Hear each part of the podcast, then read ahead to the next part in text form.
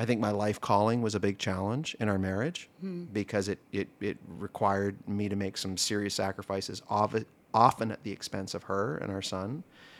From Crossroads Media, this is See Hear Love, the podcast with Melinda Estabrooks, Season 8, Episode Number 3.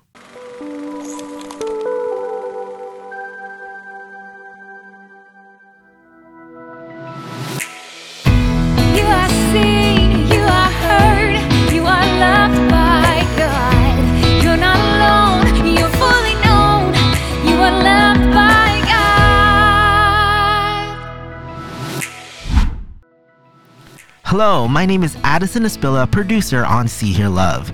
Season 8 is all about host Melinda gets to know you. On this episode, Melinda gets to know her colleague, Mark Masri, co-host of 100 Huntley Street. This is Melinda Gets to Know Mark.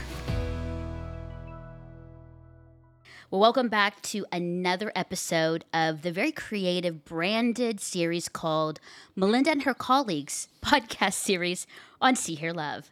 So creative, and Mark Masri, who I'm talking to today, is actually laughing across the table at me because of that title.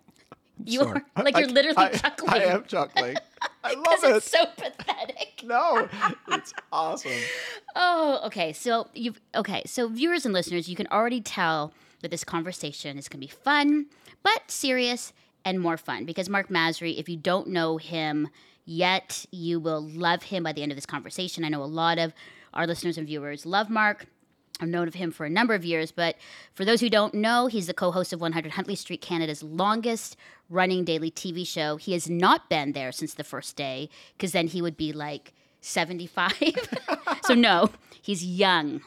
He's a Canadian singer, songwriter, and producer. He's released 7 albums. He's signed with Universal. And he's collaborated with a ton of people that we'll get into later on down in our conversation. But some of my favorites, David Foster, John Cicada, Olivia Newton-John, and so many more. So we'll talk about that. So, yeah. Mark, welcome. Thank you. It's good to be here. Yeah. How long have we known each other? I was thinking about this because this is not like a new, like, oh, my goodness, I don't know Mark. I've never met him before. Like, this isn't like we met last month. No, exactly. No. So if we're going to talk honestly, I've got to say it's at least 20 years. I think at least 20 years. I think so too. I'm going to lean more towards 22, 23. Okay. But at least 20. And I think really the one time that I remembered, it was so fun, we were in Nashville. I knew you were going to say Nashville. It was like Nashville. We were in Nashville. GMA week. And that was crazy. That was crazy like the days. Height of, it was like third day, delirious. I mean, I know we're dating ourselves, but that's the thing. Amy Grant Newsboys, huge. Yeah, and Amy Grant was just dating or was just with Vince Gill. Yeah, that was a big sort of like. What happened to Gary? Where's Gary? Newsboys, huge. Crystal Lewis was there. I think even Sandy Patty after. Oh, she was on the Redemption Tour. She was on Redemption Tour. Sandy Patty was there. She's done amazing things since then. Yes, but we were there and. With another really good friend. Should we give her a shout out? Yes, Laurie Rant. And hi, Laurie, if you're listening. That was so fun. Crazy memory. And we were there because I think you were an artist associate. I was an artist associate with World Vision at the time. That's right. And I was also music producer for Huntley Street. So I was there kind of wearing two hats. Right. That's right. That's my first round here at Crossroads. It's like me. This is like my second round as well. Yeah. Ding, ding, ding, ding, ding. Back in the ring. Here we are. That is right. And I was there because I was working at World Vision Canada, and I was helping with artist associates. Yes, you were. How we all got to, we forged some very meaningful, life-lasting friendships. I know, and then here we are. And I don't think I've ever done a one-on-one interview with you, ever. I don't think so. This is like the first time. I've interviewed you on Huntley, but you've never interviewed me. Yeah, but for this length of time that we're talking, like we're going to get in there and go deep, and I don't know what's going to happen after this. So that's how long. There will either be lots of laughter or tears. Or this is going to be like a, and this is going to be axed and canceled by Crossroads because we said too much. Yeah, right. I've got my fan, so it sounds a little, it's just hot. Today it's 38 degrees in Burlington, Ontario, Canada, for all of you listening. 38 degrees Celsius. I love it. I know, I love it too, but it's crazy hot. It's hard to function in the heat, but I always think when it's a really hot day that January 13th is coming. I don't know why I picked January 13th, maybe because it's January and the number 13, or make it February 13th or whatever. Okay. It's coming and it will be negative a million. That's true. So let's embrace it. Just embrace it. Let's embrace the sweat.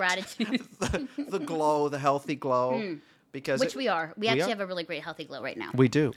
Okay, so here's the gush fest time of our conversation, Mark. And so I have 4 points for you that I was thinking about you, of what I really like about you. So receive it, get ready for my gush fest of you. Okay, Mark Masri. Number one thing that I really, really respect and really love about you is that you are a learner. Like, you're open to hearing, like, constructive criticism, but just thoughts. And then taking it and working through it and then becoming a better host and person. I have seen that with you here at Crossroads, but it's just been something about your character where it's like you're open, you're a learner, you want to be better at your craft. And we can talk about this later, but I wonder if that's part of, as a singer, songwriter, and producer, if that's part of you as well. So being a learner is amazing because I think a lot of people aren't learners. They just want to kind of like get to the top without learning and growing. And so I see that in you. Second, this is my love language, but you are fun. And I say that because I've been interviewing people, you know, for this series, and nobody I put was fun, even our CEO. Thank God you didn't say, you're a stick in the mud. Yeah. Well, there's brackets there that says you're fun. Bracket, sometimes a stick in the mud.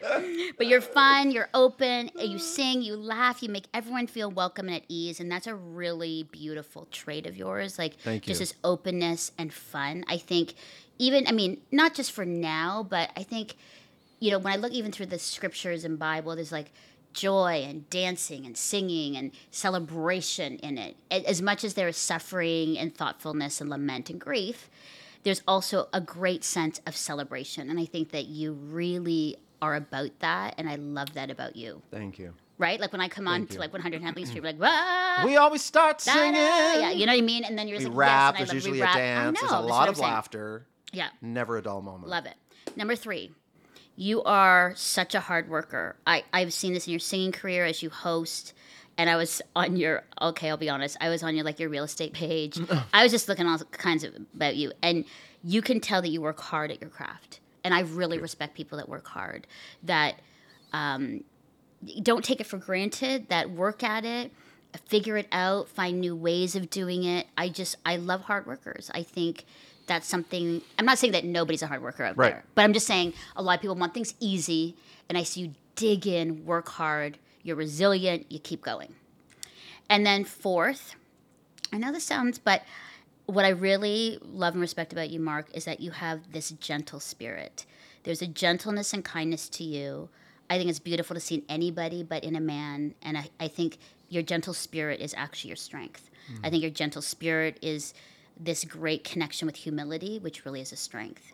And I really respect that, because you could come in with what you've achieved and who you are and be like the man. Like, here it is, here I am, look at this.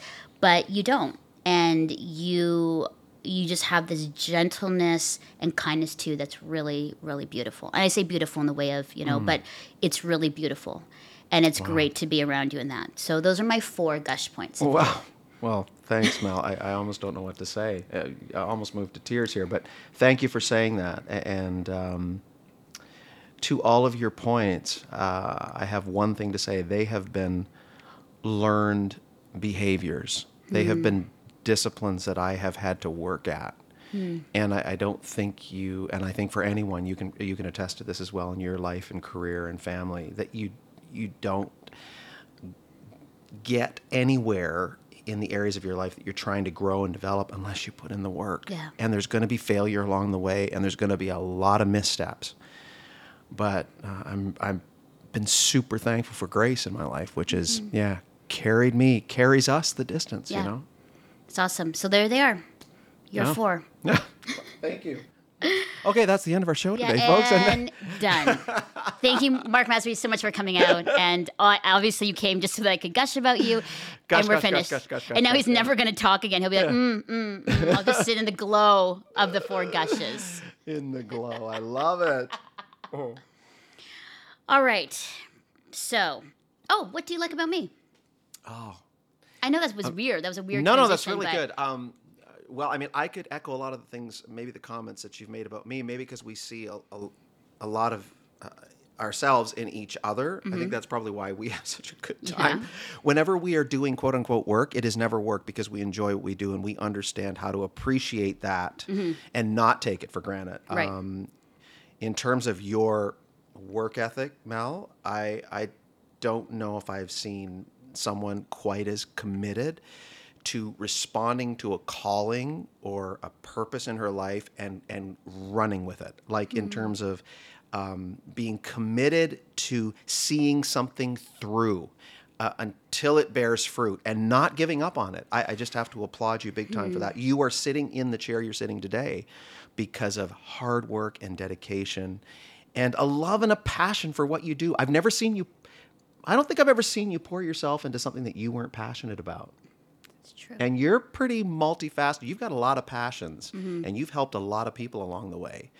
And it speaks to sort of the well-roundedness of the person that you are, too. So, thank you. Yeah, you're welcome. I thank you for that because, I think sometimes in the work that we do, like a performer, an artist, an entertainer, a host, people just think it's like easy, fast, look at you, you've got the spotlight, how amazing. But a lot of people don't realize how much work it is on the back end. Like, I don't think people realize that, I started this, like, I was producer, director, web guru, social media manager, writer, fundraiser for this. Like, I had one person working with me part-time, Iman, to launch this thing. I had to learn how to do everything. I had to write papers and sponsorship things and had to learn it. And I was Googling and YouTubing how to do it. But nobody knows that because now it's, you see kind of like the end, right? Like the big in front of the camera now and all of that. And I think it's important to remind people, especially because, we've been at it. I've been working in this, for 20 plus years, that it's taken that long to get where I am. Yeah, it's not been overnight. No, exactly. Well, people will always say that overnight success in 20 years, right? Yeah. It's like that overnight. It's like the American Idol thing. You see a lot of those, or The Voice, or AGT, or any of these reality shows. You'll see these artists get up, and they are incredible, and you're like, what? And then they're shot to the pinnacle of success overnight. So the public thinks. What they don't realize is the hard work that they've been putting in their bedroom, the crappy gigs they've been taking in bars and pubs to try and be heard and recognized, or the work that they've been doing, trying to serve others and in the process build their craft and hone their craft. And it's been years in the making. Yeah. It's just they happen to have the platform now. Right. So. Well, that's good. And I think it's a good reminder, too. So thank you. Thank you for your encouragement. And I hope you take my encouragement. And, yeah, I think that you need to know that. I think sometimes we don't say that enough to friends, colleagues, even family. And so this was just an opportunity for me to tell you. Yeah, thank you. You're welcome. I will cherish those words. All right. Fun, fast questions now. I love this because I'm always fascinated. And because sometimes it's the most random answers. But here we go, Mark, aside from 100 Huntley Street and See Hear Love. What is your favorite TV or streaming show, past or current, and why? Okay, just finished. Okay. How to Get Away with Murder. Really? Yeah, I've watched that. It's a little bit of a guilty pleasure. I know. And there's certain scenes that you just have to fast forward through. But I love Viola Davis. I think she's an unbelievable actress. Yes. And there's just something about courtroom drama that I've always been drawn to, like even way back to the Matlock days. Did you ever watch Matlock? Yeah, I did. Okay, love Matlock, but there's something about this particular storyline, and the plot gets so thick. Like, it's unbelievable how interwoven the lives are, and it actually kind of speaks to how connected we all really are. Yes. Right? And you can think you are light years away from me in terms of connection. And when you realize, when you really dig down, you may only be a degree or two. Right. Right? Yeah. She's great. And shout out to Viola Davis if you are listening. If you are listening, Viola, we love you. Love you. And if you ever want to come for a podcast with Mark and I, please do. Please. But that's actually really good. How to Get Away with, I know. And then there's sometimes I'm like, oh, that's brilliant. And Chris is like, what, are you going to murder somebody and put them away, but not give it away? But and I'm like, no, but that's brilliant. And he's like, okay, where are you going with this? I'm like, nothing. I just think it's brilliant. They just keep introducing characters. I know, and you're like, whoa, oh my God, they're connected. I know, it's amazing. Okay, so that's awesome. Okay. I would never have suspected that, so that's really great. No, okay. Okay, aside from you and me, who is your favorite influencer or host, past or present? Mm. I have an appreciation for different people for different reasons. Okay. But let's just talk about Huntley Street for a second, because I worked under him when I was first here, and I'd have to say David Mainse in terms of a host. Yeah. There was, to me, and I always said this, when David was in his prime, he could have been the head anchor of any national news desk in this country, or around the globe for that matter. He had the voice, he had the presence that commanded your attention, mm-hmm. but he chose to focus his energies on loving people mm-hmm. through the medium of his program, that was his life calling, his life work, which now I get to be a part of, which is very cool. So mm-hmm. I'm gonna give a shout out to David Mainse. Wow, that's really amazing. You are the first colleague here that actually mentioned David. Oh, really? Yeah, which is really, I'm starring that. Yeah, which is really. And there's no political motivation or agenda for that at all. Well, actually, I know, Mark, what you're trying to do here. No, it's honestly. No, I think that's amazing. That. Yeah. You know that he was like, was he like 26? Or 25 when he launched this whole 100 Huntley Street Crossroads. The Crossroads family, yeah. mid-20s. I know people do that. I mean, but I'm thinking back, like mid-20s, he launched what we're seeing now. Like what do they say? Barely wet behind the ears? Yeah, just a young guy, young groom with a young bride. And they start this 1 hour or 15-minute program or whatever somewhere in the Ottawa Valley. It's crazy. Like just to get on and just to have a presence and start building a reel, and what's cool is that you see a number of us who are that kind of entrepreneurial spirit vision over, like there are some of us are like that. Obviously you need the amazing support teams, but now you see it and it kind of makes sense. That's cool. Yeah. I love that. David Mainse. Okay. That's awesome. Aside from the See Hear Love book, Always Know. I'm so, okay. It's just, I'm so glad that you know that my first favorite in all of these things is. That's what I know. That's why you didn't even. Yeah, I didn't even need to tell you. Say it. I know. Yeah, I just was like, I assumed. Yeah. What is your favorite book and why? And don't say Bible. I told everybody you can't say Bible. Yeah, okay. So in my role, I have to read a lot of books. Okay. Because I'm interviewing guests and authors, great thinkers, theologians. But before I had to actually read books for a living, I'd have to say the novel that has impacted me the most was The Shack. Oh yeah. It's great. And I think because the author took such creative license in unpacking what our relationship with God looks like through the persons of God. Yeah. And I love the depictions of each, Father, Son, Holy Spirit. I think he was brilliant, and he took some flack for that. Like, he really did. Oh, yeah. Especially God being a black woman. Right. But when you think a black woman, you're like, in that way, it's like... Mm-hmm. Loving. Nurturing. Embracing. Like warm. Nothing but warmth and acceptance. I know. Brilliant. And of course, the Holy Spirit being a gardener? Yeah. Who an is Asian? Thank you. Gardener? And when I did meet with Paul, the first thing I said was... thank you for making the Holy Spirit an Asian woman. And he looks at me and goes, mm-hmm. I go, thank you. On behalf of all the Asian women. He's like, oh, okay, you're speaking for all the Asian women. All the Asian women. Thank you. He's like, you're welcome. Yeah, I think it was beautiful. Yeah. In fact, I was finishing the chapter on a flight somewhere. It's when I was touring a fair bit. And the flight attendant came up to me. She goes, I've heard that book is really good. I said, it's amazing. And when I was done, I handed it to her when I got off the plane. Oh, really? Yeah, and she took it. She goes, sign thank you so much. From Mark Masri. Oh, I signed Paul's name. Singer, songwriter, producer. 7 albums. Mark Masri. Yeah, yes. That's amazing. Just in case you're wondering. Who gave you this book? Please return back to... Don't you write that? I have people that write in their books their names. Come on now. Yeah, so that if it does go out somewhere, it may find their way back, okay, or it may be in a library somewhere, and obviously you open it because I've seen this in old libraries. I'm like, who is like Kathy Rutherford, and she wrote her name, and it's like a 1972 book. that somehow she wrote her name and then never got back to Kathy. Kathy's like, where is that book? And it's in a random old library at camp. She doesn't realize it's in the local library down the road from her. Or it's at a camp up north of Ontario. In some, like, Bible camp, and they're like, how did it get here? Or it's in one of those little huts that people put their books for the share club. You know, like, you can give a book, leave a book, or whatever. Yeah, take a book. Yeah. And there's Kathy Rutherford's book, and she's like, where is that book? I needed it for a study. Okay, that's awesome. Okay. Oh, my goodness. Time to turn the tables, okay. Mark, and you can ask me anything within reason on anything. Well, you know, I'm pretty open. Mm. Okay. Where does Melinda Estabrooks see herself in 10 years? Mm.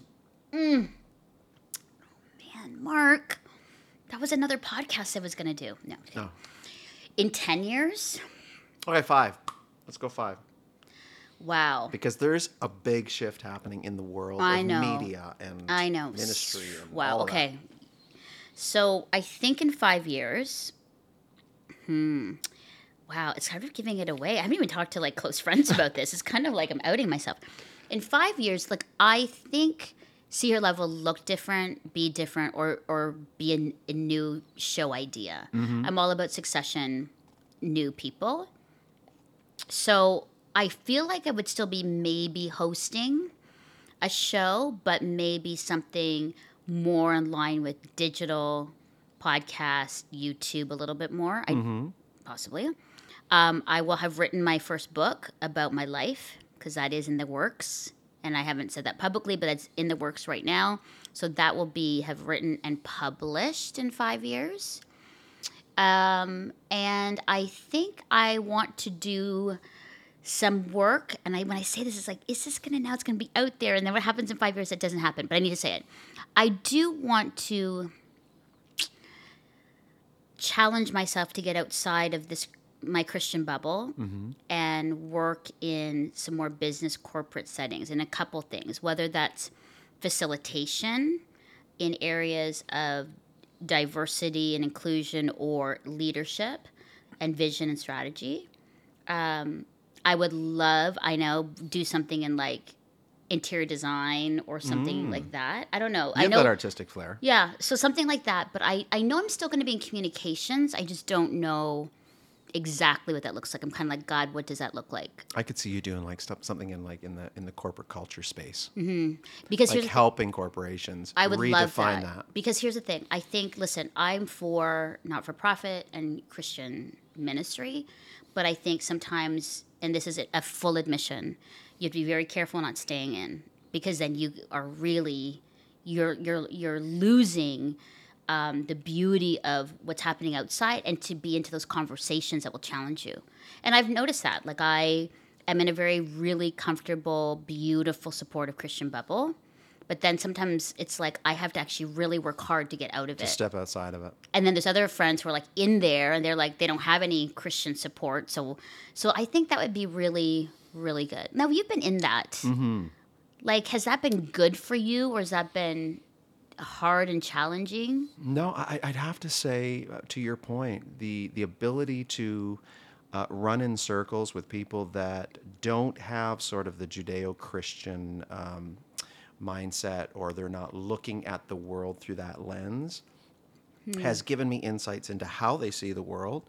And obviously it gives you an opportunity to be the salt and the light that we're supposed to be. And it's not by, waving my Bible in the air or pushing anything down their throat in terms of any kind of doctrine or what I know to be true.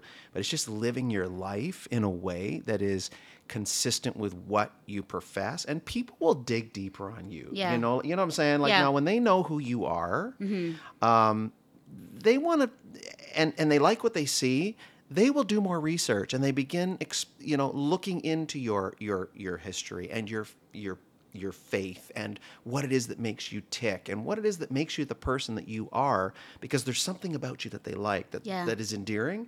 And I think that is exactly, maybe partially to your point of maybe what you feel is maybe the draw to be, in it, but not of it. Mm-hmm. So you can actually flavor the world in such a way that has has a positive impact. Yeah, and I didn't necessarily find, and I don't think you will either, because you're so grounded. It's not a difficult thing to live your life for God. It's not. I don't think it's any more difficult out there than it is in here. In fact, sometimes on the inside of Christian bubble, we can become quite complacent. Yeah. Oh, we're like 100%, 100%. You know, like I'm covered, I'm cool. Everyone around me is a Christian, and we've got my church group, my book club that's all Christians, and I got my small group and all this kind of stuff. Yeah. It can be quite easy to kind of sit back a bit and become a little complacent in our active pursuit of relationship with God. Yeah. So I would say that in the times where I do engage, I mean, it sounds so weird, but like when I'm in those spaces, mm-hmm. I will say this, and I don't want it to sound like you know my heart, but every time I'm in these spaces, people come up to me and just want to connect and be a friend. Yeah. Then they find out, oh my gosh, you're a Christian. Well, oh, interesting. Okay, this is, and they're not aggressive or angry. They're just like, oh, tell me more. Like, why? Or let's hang out. And I've had more people invite me out to do stuff with them than me inviting them out. Do you know what I mean? 100%. Because when I just go out, they're like, oh my goodness, look at you. You're on a patio. You're singing away. You're having a great time. There's like this freedom and joy to you, which I know attracts people. And then I'm just like, oh yeah, well, I followed Jesus. And they're just like, oh, wow, okay. So it's like... tell me more. Yeah, exactly. Oftentimes you will get the tell me more, maybe in not such explicit terms, but you will get the tell me more through their body language, through their questioning, through their inquisitiveness. And you're right. Like there is a hunger to be known in that way by people outside of our Christian bubble, right? We need to be reminded that. I think that's good for us to be reminded of that. And also as people are listening and viewing this podcast, for them to be reminded to be intentional, but also don't be like cheesy and don't be angry, please. Like just please don't be angry and don't be cheesy and don't say and don't like don't leave be cliche and don't leave tracks as tips for hardworking like servers. If anything, at restaurants. Leave the biggest tip that waiter or waitress has received that day. Thank you very much, Mark. Sorry, honestly, I know, really, I know, I might get like somebody like write me something nasty now, but come on, don't do that. Okay. Now, have you ever, so how many years have you been doing singing professionally, singer, songwriter, producer, would you say? 20 years. 20 years, okay. Yep. Did you always want to be that? Like when you were growing up as young baby Mark? Young baby Mark? Yeah. Were you like, that's what I want to do? So my mother says I could sing melodies before I could form words. So there was always this gifting of music that I possessed, although I don't really consider it mine, but you understand what I'm saying. Yeah. But I think I grew up feeling like I grew up during the early 80s, where late 70s, early 80s, where once I started being, getting a little more serious about my schooling and what courses I was going to take, that I needed to, kind of set myself up for university degree that was going to get me a real job, and music would just be sort of the hobby on the side and that sort of thing. So I started down the road towards medicine. So I was in a 4-year science degree program. I was heading. Wow. I had my sights set on medicine because I always have had an appreciation for the health sciences. Mm-hmm. And then, come second year of my 4-year degree program, I lost a very close friend to a brain tumor. So that caused me to reprioritize life. And I'd been doing music all along. It wasn't like I hung up my music, my microphone, and had moved on down the academic road. But I just was really challenged in that season of my life to take stock and to reprioritize what I was going after. And it was in that season that I felt that I knew that I'd been created for music. And so I needed to take that step of faith. So that started me down a journey of making music. And for, a period of time, I was here for the Crossroads Christian Communications Ministry as a music producer for Huntley Street, and all the while recording music as well. So, but in my gut, I'd say that music was always my dream. I just didn't think it was attainable, maybe as a youngster in my, teens. Early 20s, and then after that, that experience in my life, it kind of changed my direction, my trajectory completely changed, and I haven't looked back. Wow! So 20 years, Mark. What would you say has been like the greatest moment for you as a singer? Like a moment, a person, a collaboration, What would you say? Well, there have been some pretty amazing... You could do two. Okay, can I give you two? Okay. I'd say the first one for me, because in my space of classical crossover music, the I would say probably the ultimate producer to work with is David Foster. Yeah, that's incredible. Like, for anyone on the globe, you want to work with David Foster. And I had the opportunity... a number of years ago, to guest on one of his PBS specials that was taped in Mandalay Bay in Vegas. It was actually his Hitman Returns PBS special. And we were premiering. I was playing the role of one of the characters in a musical that he was writing music for, based on Betty Boop. And the other two, Megan Hilty was my female interest, love interest, and she went on to have incredible success in primetime television, and she was an incredible artist. Plus the older couple from, what was the show that was on all the time?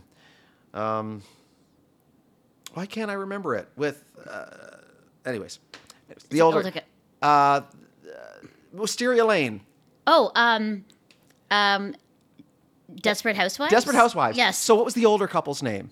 Oh, names. That couple. Yeah. So they were the older us. So I got to act alongside of them, but sing as well. Anyway, long time to spit that out. So it was pretty amazing to be on that show. And then the close, the finale that night, there was a number of artists on the stage that night. To be standing on stage with Seal on one side of me, Kenny Loggins on the other, Shaka Khan next to him, Donna Summer, Earth, Wind, and Fire. Quite an amazing experience. And to have a picture to prove that I was on the stage with that cast of incredible goodness. So pretty amazing. Did Seal sing like a kiss? Yes, he did.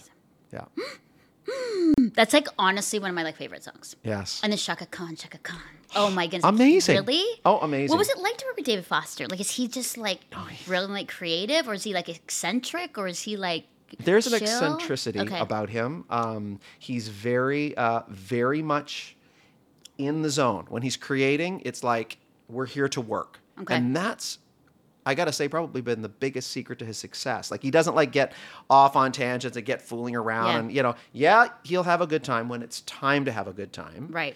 But when it's time to work, he gets down to business. And it can be a little bit intimidating walking onto the stage for the first time. And he had heard me before. I mean, obviously that's why I was invited. His sister has always been a really big fan of mine. So she was the one that she was working with David in sort of a management position at the time. So she was the one that said, David, we got to have Mark come and play the role of this guy. And so it was, I had literally a week's notice before this show was going to be taped. And so I was all freaked out. So you had to walk out on stage with David Foster sitting at the piano. It's pretty crazy. I've gone on to do some other things with him since then, so it's been great. So, So Seal, Kenny Loggins, Shaka Khan, Earth, Wind, and Fire? Yes! Come on. I would be like... And they all sang up a storm. Peter Cetera. Peter Cetera? Those are the people that I grew up with in music. I know. That's amazing. Same here. Like every single voice that has had some sort of influence on me as an artist, I was standing shoulder to shoulder with. So. I bet you're just whoa. Almost speechless. Yeah, that's amazing. Pinch me. Okay, I love that. Okay, what has been the hardest part of being a singer? This journey, a low time, what's been hard about it? The uncertainty of the industry. There's so much uncertainty when you commit yourself to a life in the entertainment world. It all depends on the flavor du jour, what's happening, what's trending in the music world, what kind of artists are theaters buying, if you will, for their series, their concert series.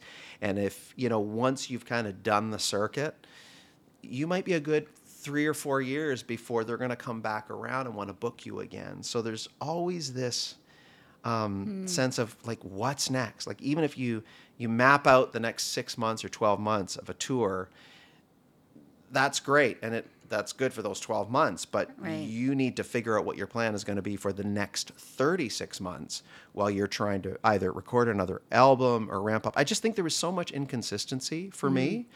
And there are things that I probably could have done better. There were things that I think I did relatively well. But you don't really know in the moment. You're just kind of doing the best with what you have to work with. And I've had seasons where there were I had a really great team. And then I had, like, whether it was a booking agent and manager and a music director and that sort of thing, and label being super supportive. And then there were times where, you know, you'd find out that your agent took a killer gig and gave it to another artist, a gig that was intended for you, and they turned around and gave it to someone else because they could get a higher dollar value for that person than for you. Wow. And so that kind of stuff hurts. I mean, it happens, right? And you can get pretty angry and bitter during seasons of your life because you always feel like you're chasing the next thing. Mm-hmm. And I mean, we're entrepreneurs, so there's a certain amount of that in me, but I've only got so much go and get it in me before I feel like, okay, I got to back off here. Yeah. So for the young person who's listening, it's like, should I even get into this world of... Okay, you should see Mark's face as I say this. It's like, ooh, gagging on his coffee. Like, okay, maybe you've been answering right now as you're doing this, but should they get into it? What, like, because there are so many people that want to, and now that we've got YouTube and TikTok and all that, but I don't think people realize just how hard it is. Or maybe they do. I don't know. Yeah. What would you say, like, to somebody who's like, should I get into this world of entertainment and being a singer, a songwriter? Well, I'll tell you this. You know, people say, oh, if I could just get the record deal. If I could just get the record deal. I've had the record deal. I've had it. And record companies don't do anything for you. They are simply there to participate when you do well. They want to take a piece of you doing well. But in terms of them being key to your success, they have little or nothing to do with your success. You've got to go out and create it and make it for yourself. And then they will take their piece. Thank you very much. You know, got it. All a label is a calling card, if you're lucky. And the industry has changed so much from when I first got into it, when people were still buying plastic. That's what we call CDs. Yeah. When people were still buying merch. I loved CDs. Right? I loved going out to, like, the store and, like, waiting and getting them, or actually waiting for when the release of the CD or whatever, right? I miss those days. Now it's like a Spotify pre-order. Like, I don't even know how that works, to be honest. There's nothing even about it. Like, it's not like interactive. You know, it's tangible. I want to pick it up. I want to read the liner notes. I want to see the beautiful artwork and the photos. And that's the thing, too, about, like, even getting tickets for a conference or, like, a concert. We would skip school.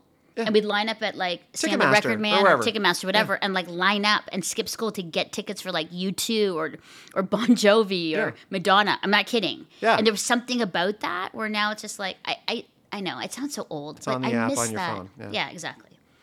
Yeah, so I'm saying, like, all of that to say so much has changed. So if you know, for those of us that got into the industry back when albums were still being sold, like in terms of plastic, like I say, CDs, you know, maybe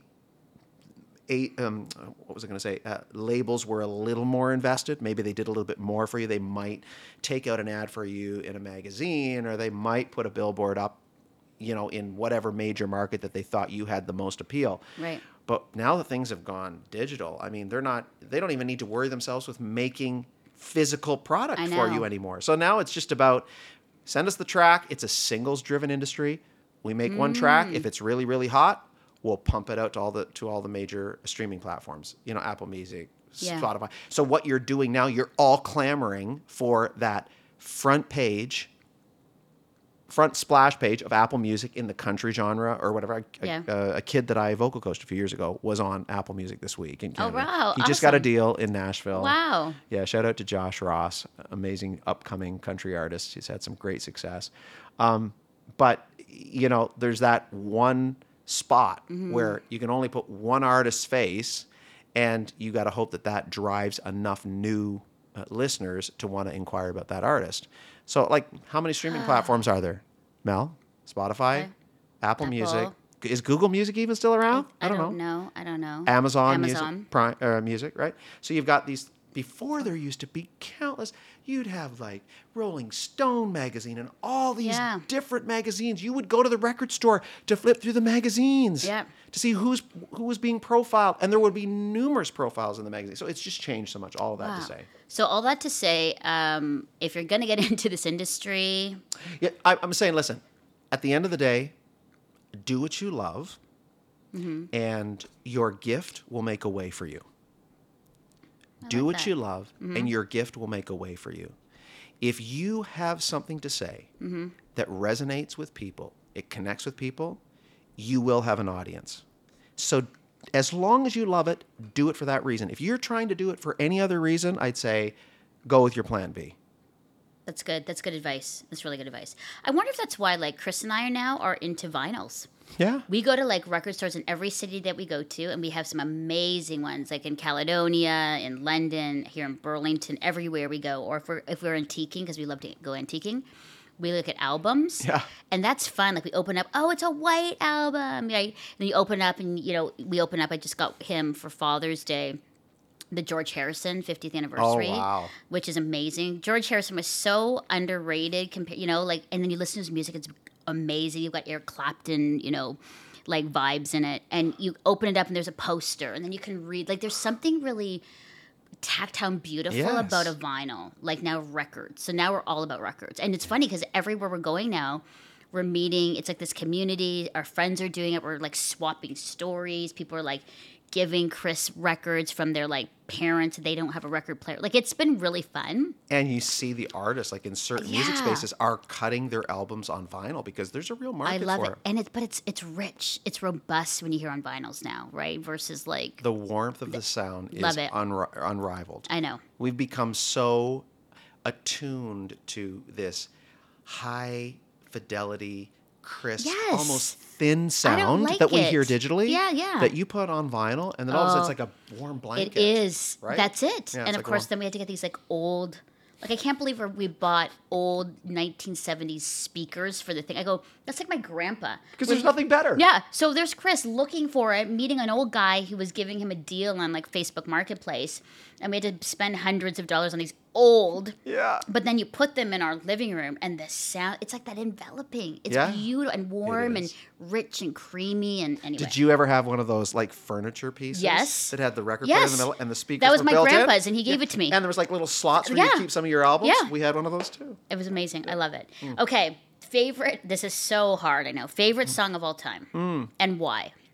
I'll tell you why. It's an Italian song that I've recorded and performed numerous times. It's a tribute to the great tenor Enrico Caruso. The song is called Caruso, and it's a song. There is some speculation that the song was written about a young love that he had that was an unrequited love. Oh, but it's a beautiful tribute. It was written by one of Italy's more modern composers, Lucio Dalla. He has since passed away in the last 5 to 7 years. But the beautiful thing about... So here's the story about Caruso. Wow. He came to America, played a number of the big opera houses, and then got quite ill, and it was his request to be returned to Italy, where he would spend his dying days. Hmm.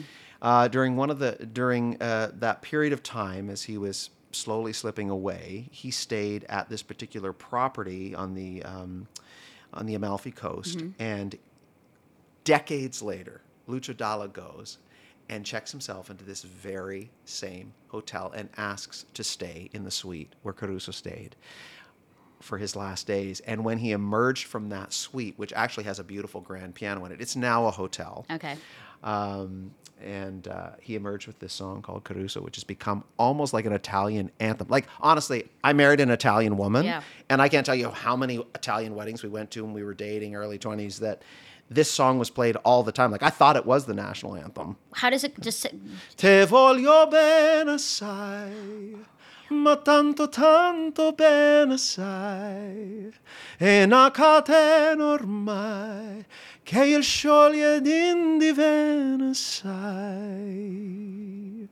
Oh, my gosh. And che voglio bene assai means I love you. It's almost, it's more than I love you very much. It's like, I yearn for you very much. Yeah. It's that... Love lost or love unrequited, unreturned. And then your heart goes, oh yes. And the last line, it's like your love is like the blood in my veins, like din divina sai, right? It's who writes these words? I know. Well, Lucio Dalla obviously, wrote them. Yeah, but it's like when you come with that, like that creative, it's like And even when I've sung it for audiences, Mel, that don't speak Italian, they don't understand. They say, oh my God.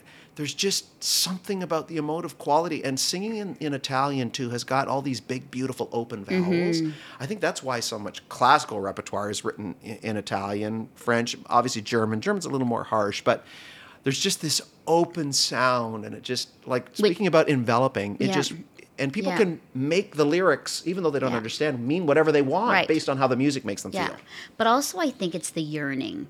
Every one of us has had some kind of a yearning, whether it's a yearning for your freedoms or yearning for a relationship or yearning for something better, whatever. So people know, like, worldwide yearning. It's a longing. Yes. And so a longing or yearning is for everybody. So it can be put to anything. Yeah. And it comes out in the music. You can communicate yearning just through your tone. I know. Right? And so people are just like, oh yes, whatever it is he's singing about, I want that. Yes. And everyone's like, oh, and then they leave and they're like, oh. Okay, come back to reality. Okay, back to reality. Right? Like that's what happens. Okay, that's beautiful. I love that that's your favorite song. So we've been talking about like singing, but was it hard for you to transition to being a host of 100 Huntley Street? Like, I mean, in that, and I say this because like when you're in that space and then you're coming in now to host, were there same or different skills? Was it hard? Was it easy? What was that like for you? Coming in to the role as host of Huntley Street wasn't difficult in terms of my connection to the message, to the people, to the MO of the organization, because I have been so connected to these people for so many years. Mm-hmm. You know, I've got very deep friendships and a love for this place, and in a sense, you know, hosting and singing, they're both forms of communication, right? So I'm just kind of using a different muscle to communicate, if you will. I'm not singing; I'm just speaking, but It just awakened something within me, almost an inquisitiveness, like the ability to pull people's stories from them. Like, I no longer have to be the one to tell the story. I can actually pull it out of you as my guest, or causing me to dig deep into literature that's being written by celebrated authors and great thinkers and personal stories, and try and pull something out that maybe the artist or the author didn't even necessarily pen, has been a great challenge for me. And I always love a challenge. I tell people, like, I get bored easily. Yeah. So I'm glad to have a number of different things to do. And so hosting has been one of those beautiful blessings in my life. On the flip side, it was a bit sad for me because it represented the closure of a chapter in my life. Yet I was so excited to move into the role of hosting, and definitely seen a divine plan in it, but also looking at sort of where I'd been and what I had worked so hard to build, and seeing the writing on the wall, if you will, that chapter was coming to a close, or at least for now it was being put on hold. So a little bit of both, but I'd say more of the just loving it. I think the inquisitiveness, but also, like, I think for me too, it's a curiosity of like, what are they about? What does this mean? How could I learn from it? What can I take from it? What would be actually a really great question for this guest that maybe they didn't assume or know, and it's not on the press release, and like the assigned questions from the publicist. And you're I hate that. I don't even read them. Do you love this, Mel? That's good to know that. I don't even read them. Do you? I mean, occasionally, if I'm really struggling with the direction, I might take a question or two. Yeah. But don't you love this when you get an author or someone that you're interviewing and they're like, that's a really good question. I'm like, yes! Yeah. Nailed it. I thought of one that no one else has asked them. Nailed it. Yeah. No, I know. I get that too. So I do that. So this is like such a great admission, because I'll read them.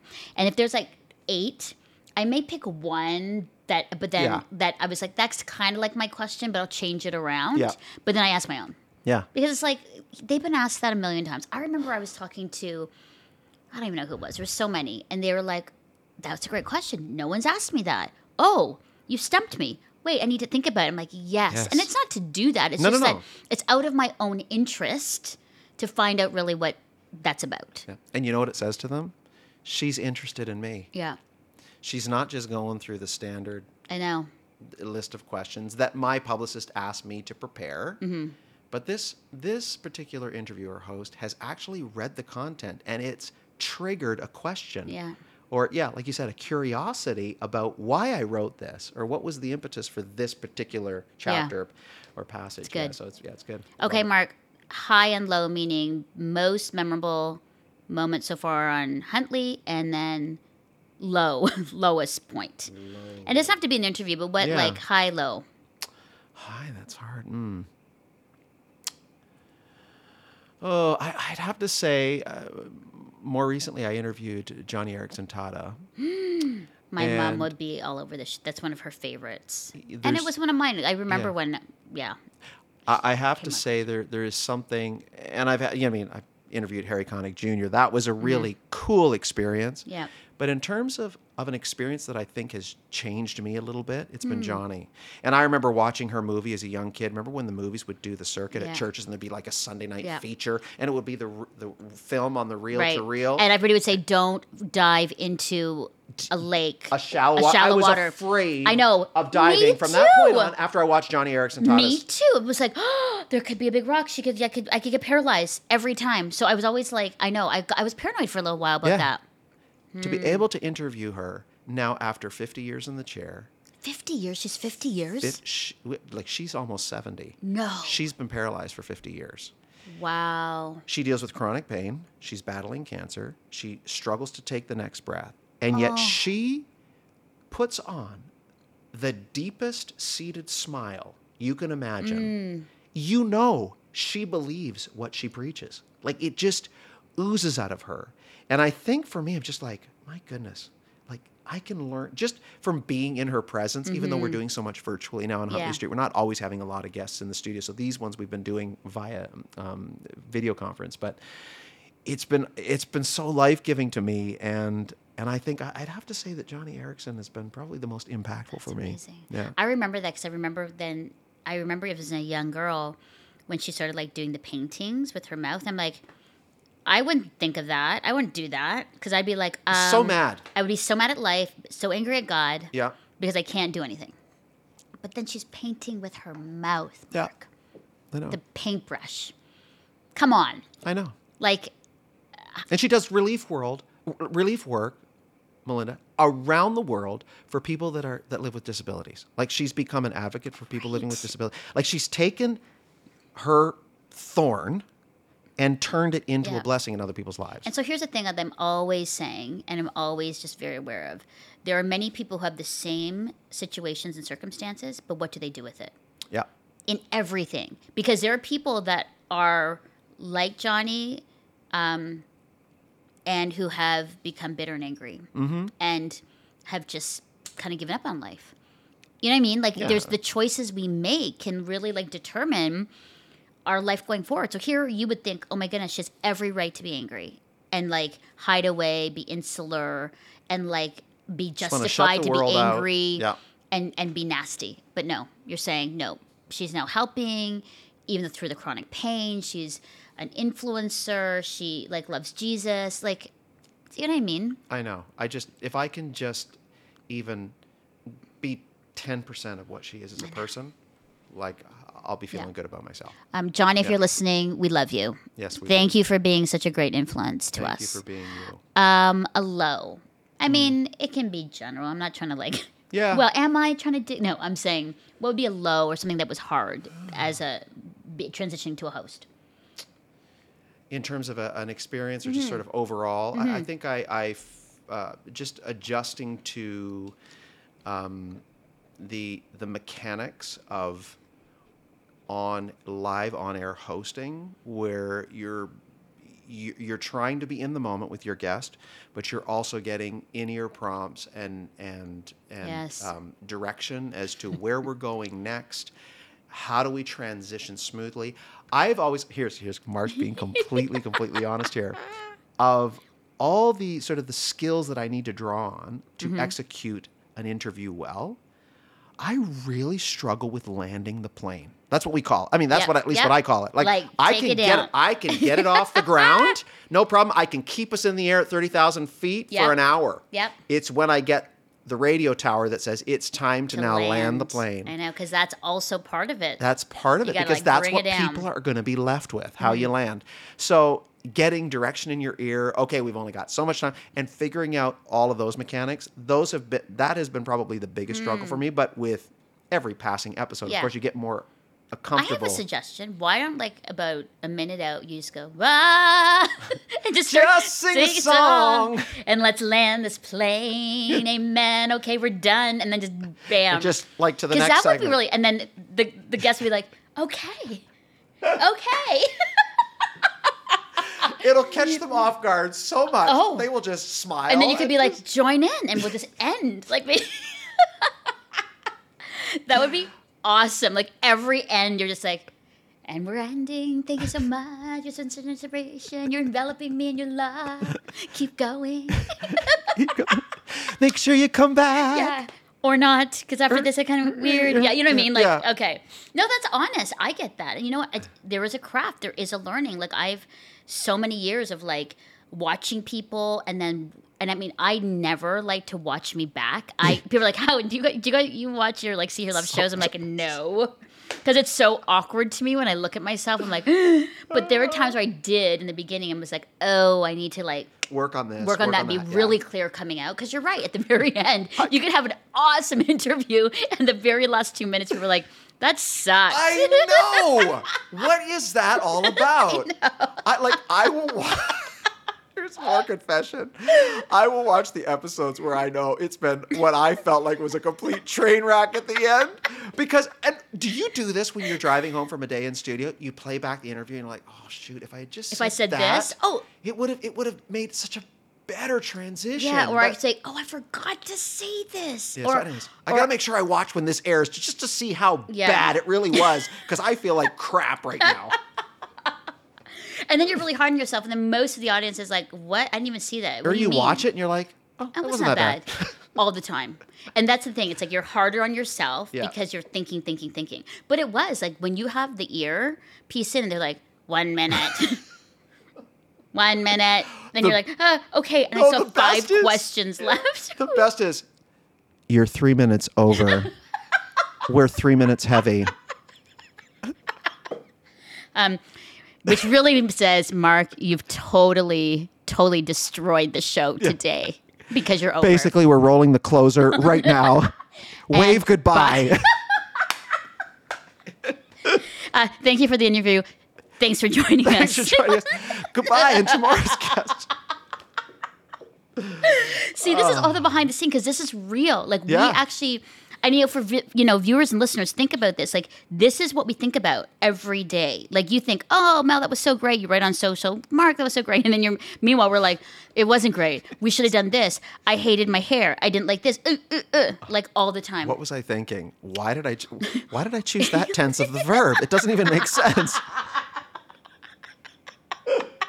Now I'm going to watch your shows even more. Don't watch it. Because now I want to hear this. Like, oh, okay, get my pen out. I'm going to get a grade. I'm going to get a grade after every episode. B-, C+. Oh, that's awesome. No, but that's real. And I think, I don't think a lot of people know that. Like, that's how we feel. I remember seeing an interview where Angelina Jolie was asked, have you watched any of your movies? Like, that was like Lara Croft, all of them. And she actually goes, no. Really? Because she's like, I don't want to see myself on screen. And but I realized that was me, because it's so awkward on a big screen TV. You're looking at yourself, you're like, that's too much of me.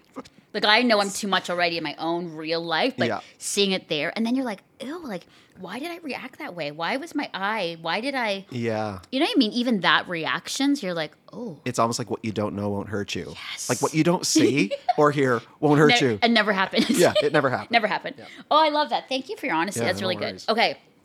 You talked about Ange before. Mm-hmm. How long have you been married to Ange now? 24 years. No. You're babies then. We were, mid-20s. When I say that. Okay, so 24 years marriage. Okay, let's be honest about this. Let's start with what has been the best part of being married for 24 years. What have you learned about yourself? Yeah. What would you say? The support. Okay, so support. The constant support that you have in... your spouse. Mm-hmm. I have to say, in my particular situation, I was really blessed to have a woman that was willing to allow my dreams to be her dreams. Wow. That's for a period of time, right? And that was a real big one, because that I don't know if that was necessarily what she signed up for when we first, you know, started dating and when she agreed to marry me and all of that, which kind of segues into sort of the not so great parts or the more challenging parts of marriage.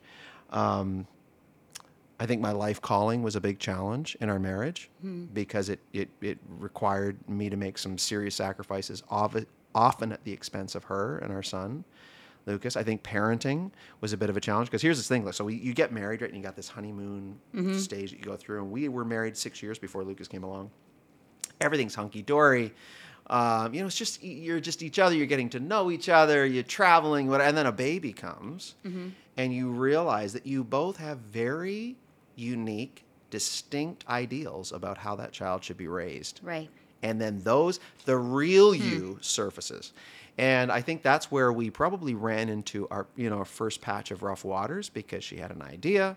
I had an idea. I was the oldest of 6 kids. I practically reared my 5 younger siblings. So I was very comfortable with babies. She was the baby of 3. So she was the one that had been coddled in her family. So she was always leaning more on her mother for that direction.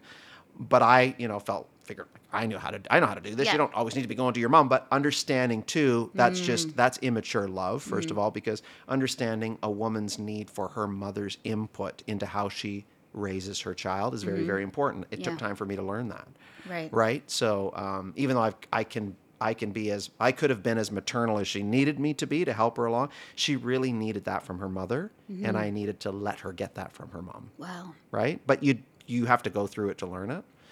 I think probably the biggest challenge was the number of years that I invested and the money that I invested, the risks that I took financially building a career. And don't get me wrong, we experienced a lot of great, feats and great success along the way, but it got to the point where things changed, and the hard conversations needed to be had. How much longer are you going to keep pursuing this thing? Obviously, the tides have turned a bit. Trends are changing.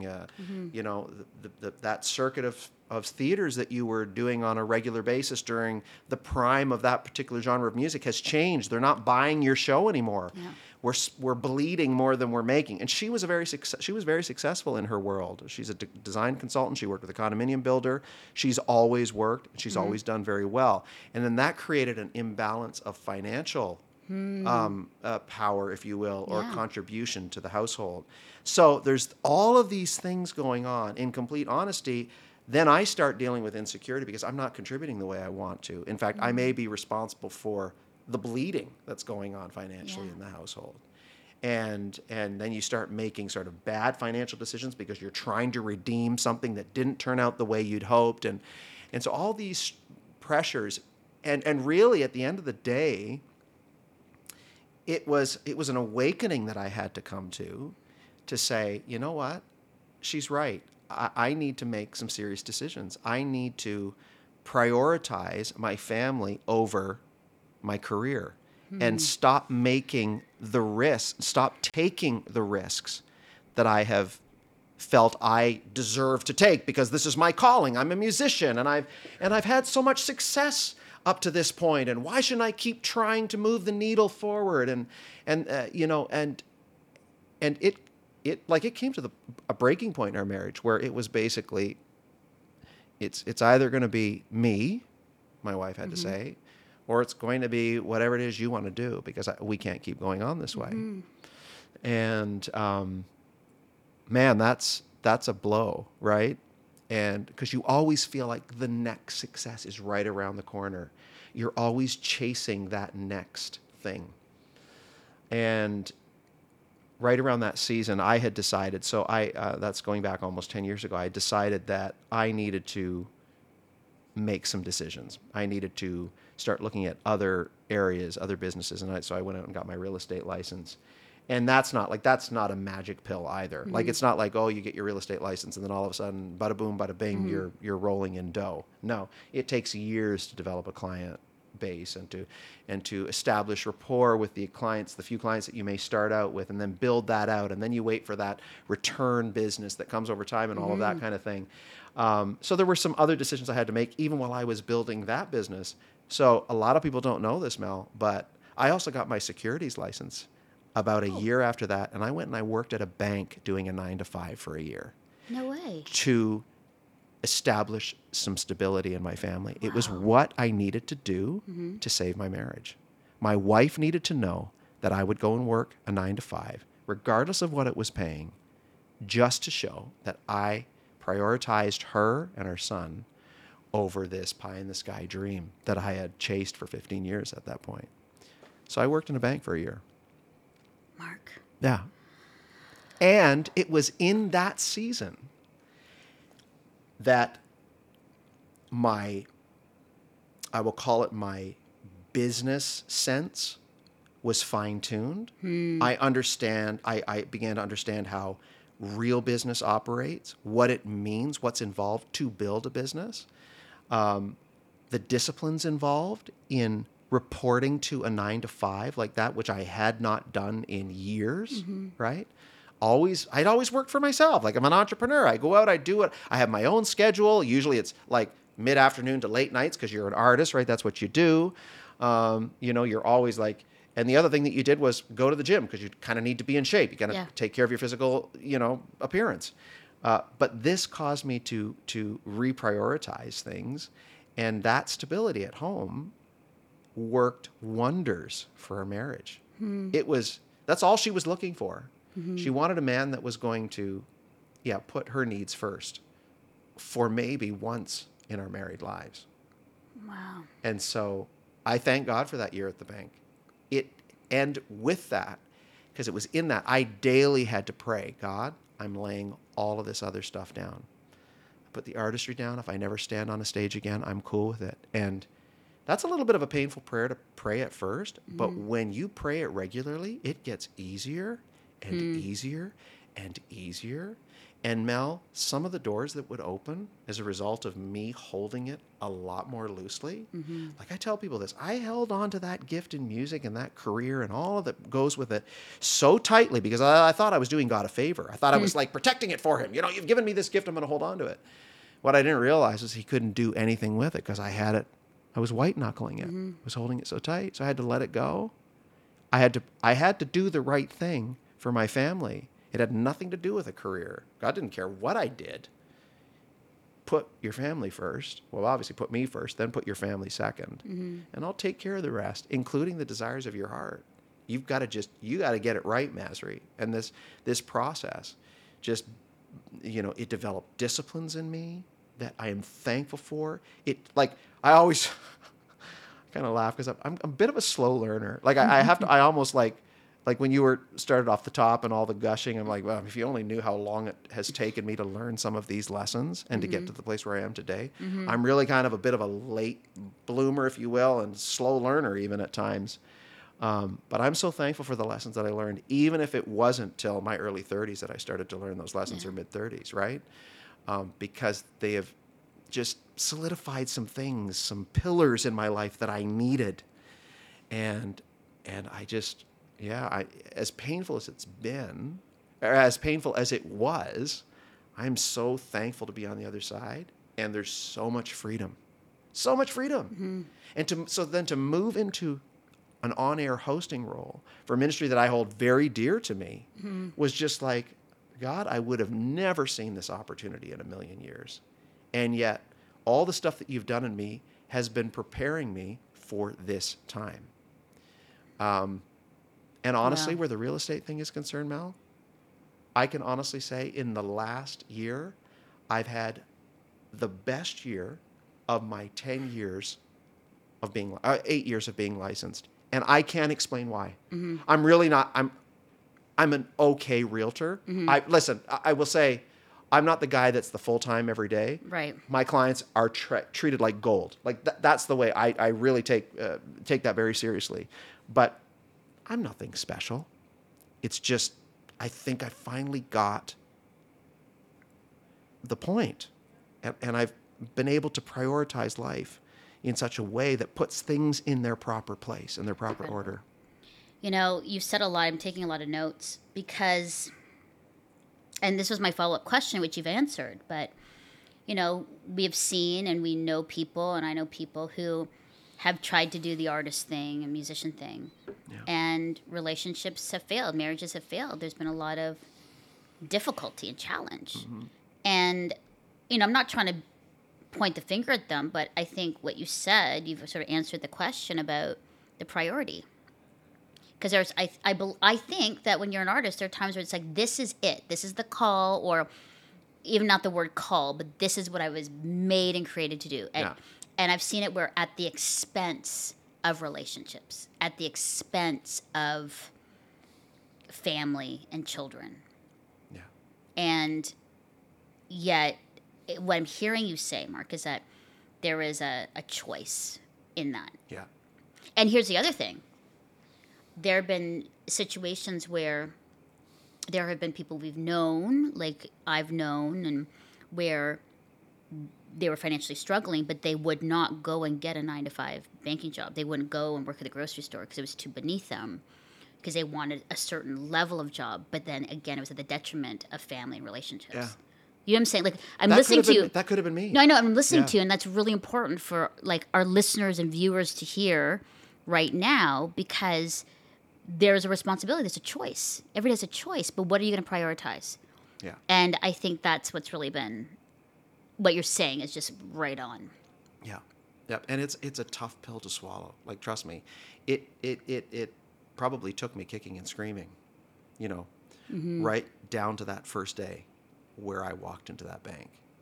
And like, wow. I did well. Like, I mean, I flourished in that environment. I can see that. I can totally see that. And the manager was wanting to, like, within 6 months, she was already seeing areas where she wanted to move me up. And then because other things started to develop in my life, it was almost like God sent me back to school for a year. He was like, that's what can happen. Yeah. I'm going to send you back to school. You'll actually get a paycheck while you're going there, but you've got a few things to learn. Yeah. And the first thing is, you're going to be home for your family every night at 5 or 5:30. So all you have to worry about is going and doing your very best at the bank, and then you come home and you be with your family. You serve your family. Incredible. And it changed the energy in our house. Like, it changed the dynamics between me and my wife. It changed, you know, Lucas was right at a critical stage in his life, and he needed, I'm thankful that, you know, it all happened in the time that it did, because it was very critical for Lucas to see his dad do what I did. Yeah. At that particular stage. So, because it's important that he knows the importance of priorities. Yeah. You know, because he'd seen, I mean, kids are sensitive. Oh, yeah. And they know what's going on. They're smarter than we think. They're smart. Yeah, they are smart. Have so many more questions, but sure. I know we need to land this plane. Yes. Let's just end with, you know, we've come out of a pandemic. We're feeling overwhelmed. Maybe this is encouragement to me, to you, to our viewer and listener, but you know, we're exhausted. It's not been easy. How do you stay healthy and hopeful, Mark, in a time like this? And what would be some encouragement for somebody who's just like, I'm tapped out. Like, this conversation's been encouraging, but I'm still. Yeah. What would you say? Well, the first thing I'd say is look up. And I don't say that lightly. I don't like, oh, that's just a pat answer. I really do say look up to God. You know, look at that relationship and ask yourself, how much time am I investing in my relationship with God? Because that has been key to me. There have been seasons in my life where that was not the case. That was the last thing on my priority list. As much as I loved God, I wasn't pouring into that relationship. So that's what I would say right off the bat. Okay. But that is not to say that you will still not have struggles and trials, and you'll be frustrated and you feel you're lacking motivation and you just don't have anything more to give. I get it. I've been there. I would say another thing to do is find something, whether it's a cause, an initiative, a purpose that is consistent with your core values, and pour yourself into that. That's good. I can't tell you how many times when I have decided to do something that is outward looking, give of myself, even if it costs me something, how much I feel filled at the end of that. How enriched my life is. And the needs of me and my family are met as a result of that willingness to go out and to pour into the lives or another purpose or another cause that isn't self-serving. Yeah. Like, we live in such a self-serving society. Yeah. Mel, you know, like, we're always, what can we do to build me up, to climb the corporate ladder, to own the bigger house, to have, you know, a bigger portfolio, you know, investment portfolio, whatever the case may be. What are we doing to pour into the lives of somebody else? Right. I love that. Look up and find really a purpose, something to pour yourself, because it's all about me. And then when I start looking at myself and all the issues, it's big. But when you start looking outward and you see the other issues of people, everything changes. Perspective changes immediately. 100%. Mark Masri, thank you so much. This was rich, and I loved it. And I want to close with a prayer. So for all of the colleagues, I've actually said, okay, God, help me find a prayer that works, that's for them. And it's been interesting. I've found prayers all in different places. But this one is, it's a prayer for strength and patience. It's a prayer that would be like you saying it to God. But I really felt that this is one that I wanted to say to you, to God. I really thank you for your honesty and your transparency as you shared. I think, you know, just talking about marriage and these choices is really important. And I think there are many people who needed to hear that today. Thanks, Mom. And to be reminded about our choice and family.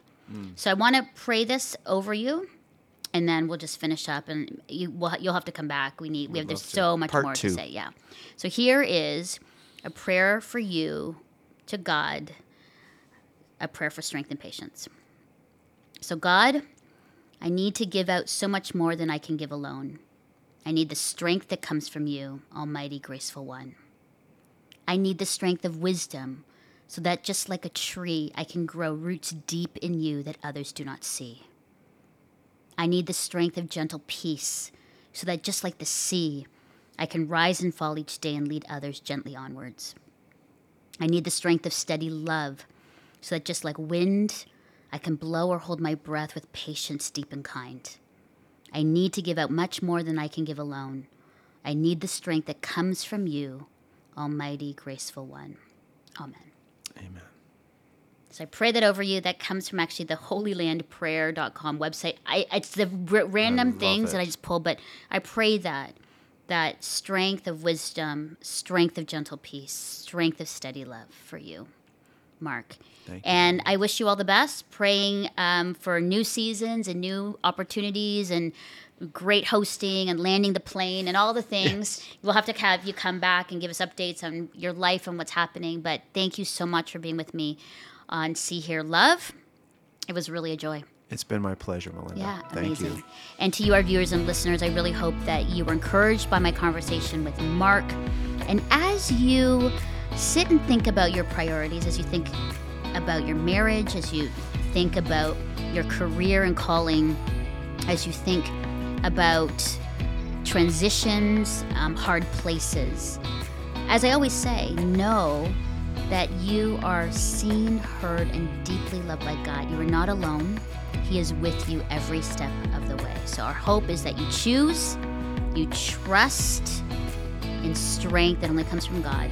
And thank you so much for joining us today. We hope that you stay with us into the series of the creative name of the series, Melinda and Her Colleagues. And I hope you're enjoying this series with us. Thanks so much for joining us. Thank you for listening to See, Hear, Love, the podcast with Melinda Estabrooks. Stay connected with our daily posts and stories on Instagram or Facebook at See, Hear, Love, or join our newsletter at www.seehearlove.com.